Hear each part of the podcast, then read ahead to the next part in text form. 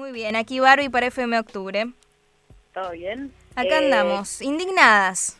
Sí, la verdad que la verdad que sí. Creo que esa es la mejor palabra para decirlo. A ver, me escribió mucha gente indignada y yo honestamente como que no no me sorprendí mucho. O sea, me parece un poco más de lo mismo de lo que pasa todo el tiempo en los medios más hegemónicos. O sea, no quiero decir como yo la tengo atada y ustedes son tontos que recién se dan cuenta, por supuesto que no, pero quizás siento que al ser activista y estar un poco en el ojo del huracán, como que te ves venir estas cosas, estás acostumbrada a que todo el tiempo toda la gente te mande, viste lo que subió tal, lo que dijo Claro. tal. Entonces esto me pareció una cosa más. Contanos Eh. eh, qué es lo que haces, la gente que por ahí eh, no, no está empapada en el tema, contanos qué, qué haces vos. Bueno, yo, eh, en, mi nombre es Agus Cabaleiro, en internet o en Instagram me conocen como online mami-bajo. Y mm, básicamente lo que hago, soy licenciada en publicidad, soy modelo, soy fotógrafa, soy creadora de contenido y lo que más nos compete hoy es que soy activista gorda. Eh, y básicamente el activismo gordo lo que hace es denunciar los aparatos de control que tiene el Estado o la sociedad sobre los cuerpos gordos. Eh, y los medios de comunicación, por supuesto que son un, un método de, de control, un método de adoctrinamiento para todas las mujeres, no solo para las gordas, para todas las personas, por supuesto, ¿no? Pero obviamente, y es lo que nos trae hoy a la conversación, hay una especial eh, obsesión de los medios o de, de la, de la sociedad en sí con los cuerpos de las mujeres, con hablar de los cuerpos de las mujeres. Hace un rato también hablaba de que eh, hay gente que no estaría donde está ahora, en la tele, en la radio, en los medios más hegemónicos, si no hubiera tenido, eh, o mejor dicho, tienen toda una, su carrera se basa básicamente en hablar de los cuerpos de las mujeres con la excusa de, no sé, hablar de la tendencia, hablar de lo que se puso para el Martín Fierro, Sí, hablar de moda, siendo- hablar de la realeza. Sigue siendo noticia el tema de eh, tal actriz posó con una micro bikini y es una noticia, ¿no? Y eso te ocupa parte de un portal web o, o de, de Twitter o de, cual, o de diarios mismo. Eh, Exactamente. ¿no? Posó desnuda en la pileta, full verano, Carlos Paz, no sé. Yo le, Sí, sí, sí, vivo leyendo esas cosas foto. todavía, claro.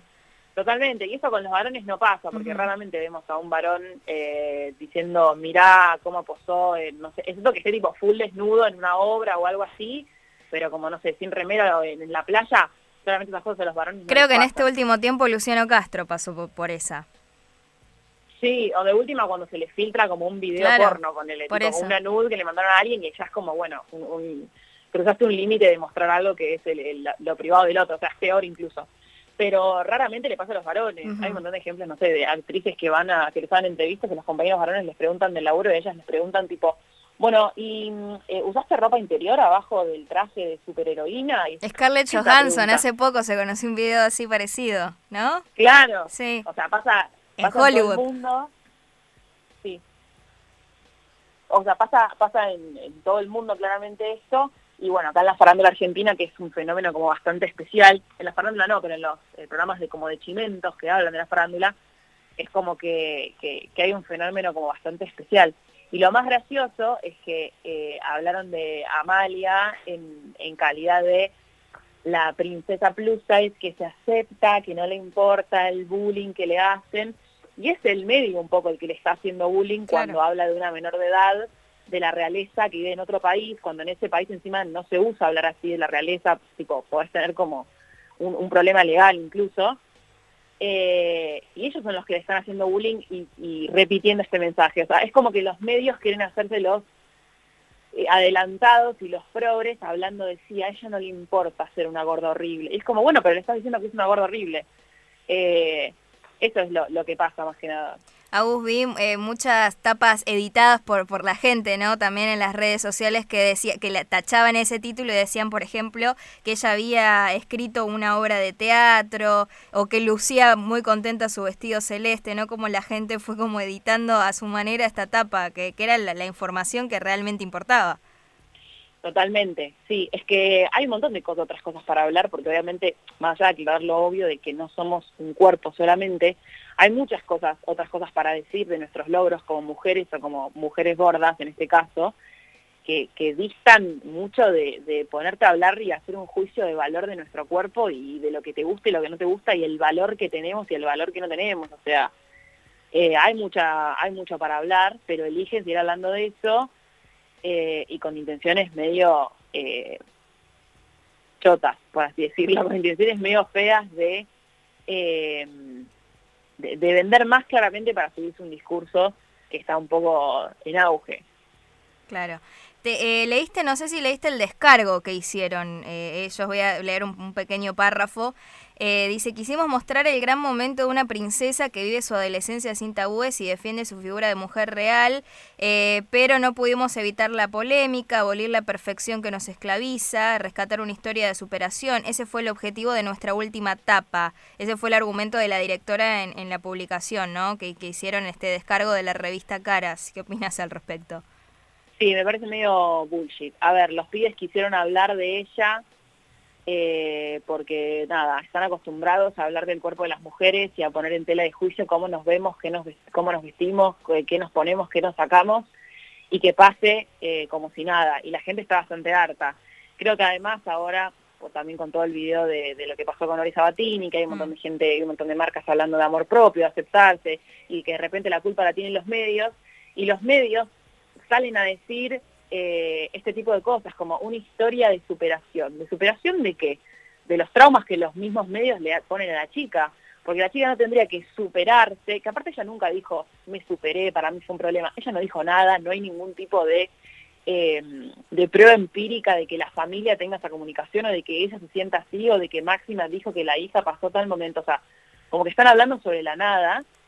Eh, y los medios sienten como que tienen que empezar a dar estos temas y dar una bajada de eh, querete como sos, historia de superación. Ella nunca hubiera tenido que superarse, supuestamente, si los medios no le hubieran hecho este bullying que le están haciendo. O sea, es muy eh, irónico lo que está pasando, como que los medios tienen que de repente hablar de temas que no saben cómo tratar, porque son el malo de la película si hablamos de esos temas. Entonces están como en una encrucijada donde no saben de qué lado ponerse, hacen algo y tienen que al toque salir a arrepentirse. Es muy complicado. Recordamos que estamos hablando con Online Mami por la tapa de la revista Caras, que también se replicó mucho, ¿no? A veces uno al querer criticar o retuitea o repostea y es como que le está dando más manija, ¿no? A veces. Sí, eh, de hecho hablamos el otro día de eso. Yo igual la compartí porque una cosa es eh, que alguien suba algo feo y que tenga, no sé, 20 seguidores, no porque tener más seguidores se haga más válido tener menos seguidores se haga menos válido, pero hay gente que claramente está como en un proceso de que necesita crecer en las redes y comparte algo del horror y vos lo subís en tus stories para que la gente se indigne con vos y estás impulsando ese contenido. Ya Caras es un medio totalmente establecido con 3 millones de seguidores literalmente en Instagram, que yo le deje de compartir o le compartan no le va a hacer absolutamente nada, por eso lo compartimos también porque es algo como demasiado mediático, ¿no? Un X que tiró un comentario y que queremos eh, escracharlo. Eh, hace poco con, con eh, las personas que, con las personas con las que hablo en las redes, entre ellas Brenda Mato, que es una activista que, amiga también que quiero mucho, empezamos algo que llamamos el Challenge del Bien, que es em, básicamente casi te encontrás un contenido feo que sea gordofóbico, gordodiante o de cualquier tipo de opresión o de cosa que no te gusta, discriminatorio, lo que sea, en vez de compartirlo o de mandárselo a un activista, porque me pasa mucho eso, que me mandan un mensaje diciendo, ¿viste esto? O sea, ayer me explotó el teléfono por todo lo de Revista Caras. Me imagino. Em, en vez de, de, compartir eso para que alguien se indigne con vos, tratar de soltarlo, de no compartirlo, no comentar, no entrar al perfil y en su lugar compartir el laburo de un activista que contrarreste o que vaya en contra de ese mensaje que te está haciendo tan mal que vas a encontrar en redes.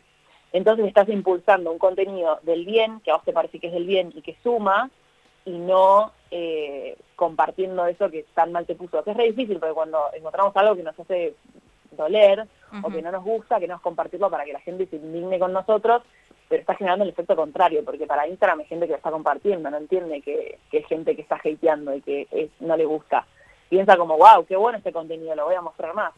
Así funcionan los algoritmos. Entonces, ahí propusimos hacer el challenge del bien para, para que se llene de compartir esa cosa horrible. Peterson, Carla en su, en su cuenta, si es la cuenta de, Instagram, Carla Peterson, que es la actriz, publicó la foto, ¿no? La, la tapa de la revista eh, diciendo, ¿y por qué me preguntan si es verdad esta tapa? Acá dejo el texto de mujeres que no fueron tapa, eh, porque esto también enferma, para que las próximas generaciones sean libres y felices, esto no puede seguir pasando, ¿no? Y, el texto, y varias famosas también eh, bancaron esta, este hecho, ¿no? De que, de que también famosas se vayan sumando a... igual también son famosas hegemónicas, también es como medio extraño, pero bueno, se van sumando a esta movida. Sí, sobre que las personas son hegemónicas en los medios más hegemónicos, por supuesto que sí, pasó toda la vida y va a seguir pasando. Yo creo que en, ese sentido no me interesa ir en contra de las actrices que son todas iguales entre sí o parecidas entre sí o con cuerpos parecidos y colores de piel parecidos, etcétera, sino me interesa ir contra el sistema que es quien las elige. Porque, a ver, no es que no hay, o que ellas llegaron hasta ahí porque ellas son malas y son el enemigo. Claramente no son el enemigo, son mujeres que fueron elegidas por gente que estaba arriba de ellas, en lugar de elegir a otras mujeres que tenían el mismo talento o un talento parecido, pero que tenían otro tipo de cuerpo, otro, otro tono de piel, otras capacidades, etcétera. O sea, no es en contra de ellas que son hegemónicas, sino en contra del sistema que es el que permite que solamente lleguen mujeres hegemónicas a los lugares que sea.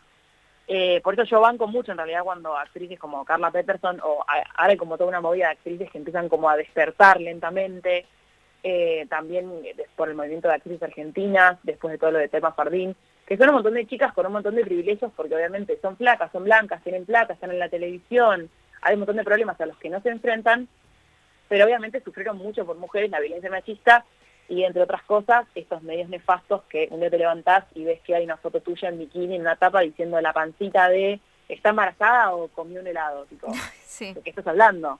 También lo sufren, por supuesto que sí. Eh, por eso celebro mucho que esta gente comparte estas cosas, porque tiene mucha llegada. Y sus intenciones son buenas, y las intenciones son buenas, para mí vale la pena realmente. Suma. Totalmente suma. Estamos hablando con Online Mami sobre la etapa de la revista Caras. Y Agus eh, es una chica menor, o sea, están hablando de una chica de 16 años también, eso no hay que dejar pasar.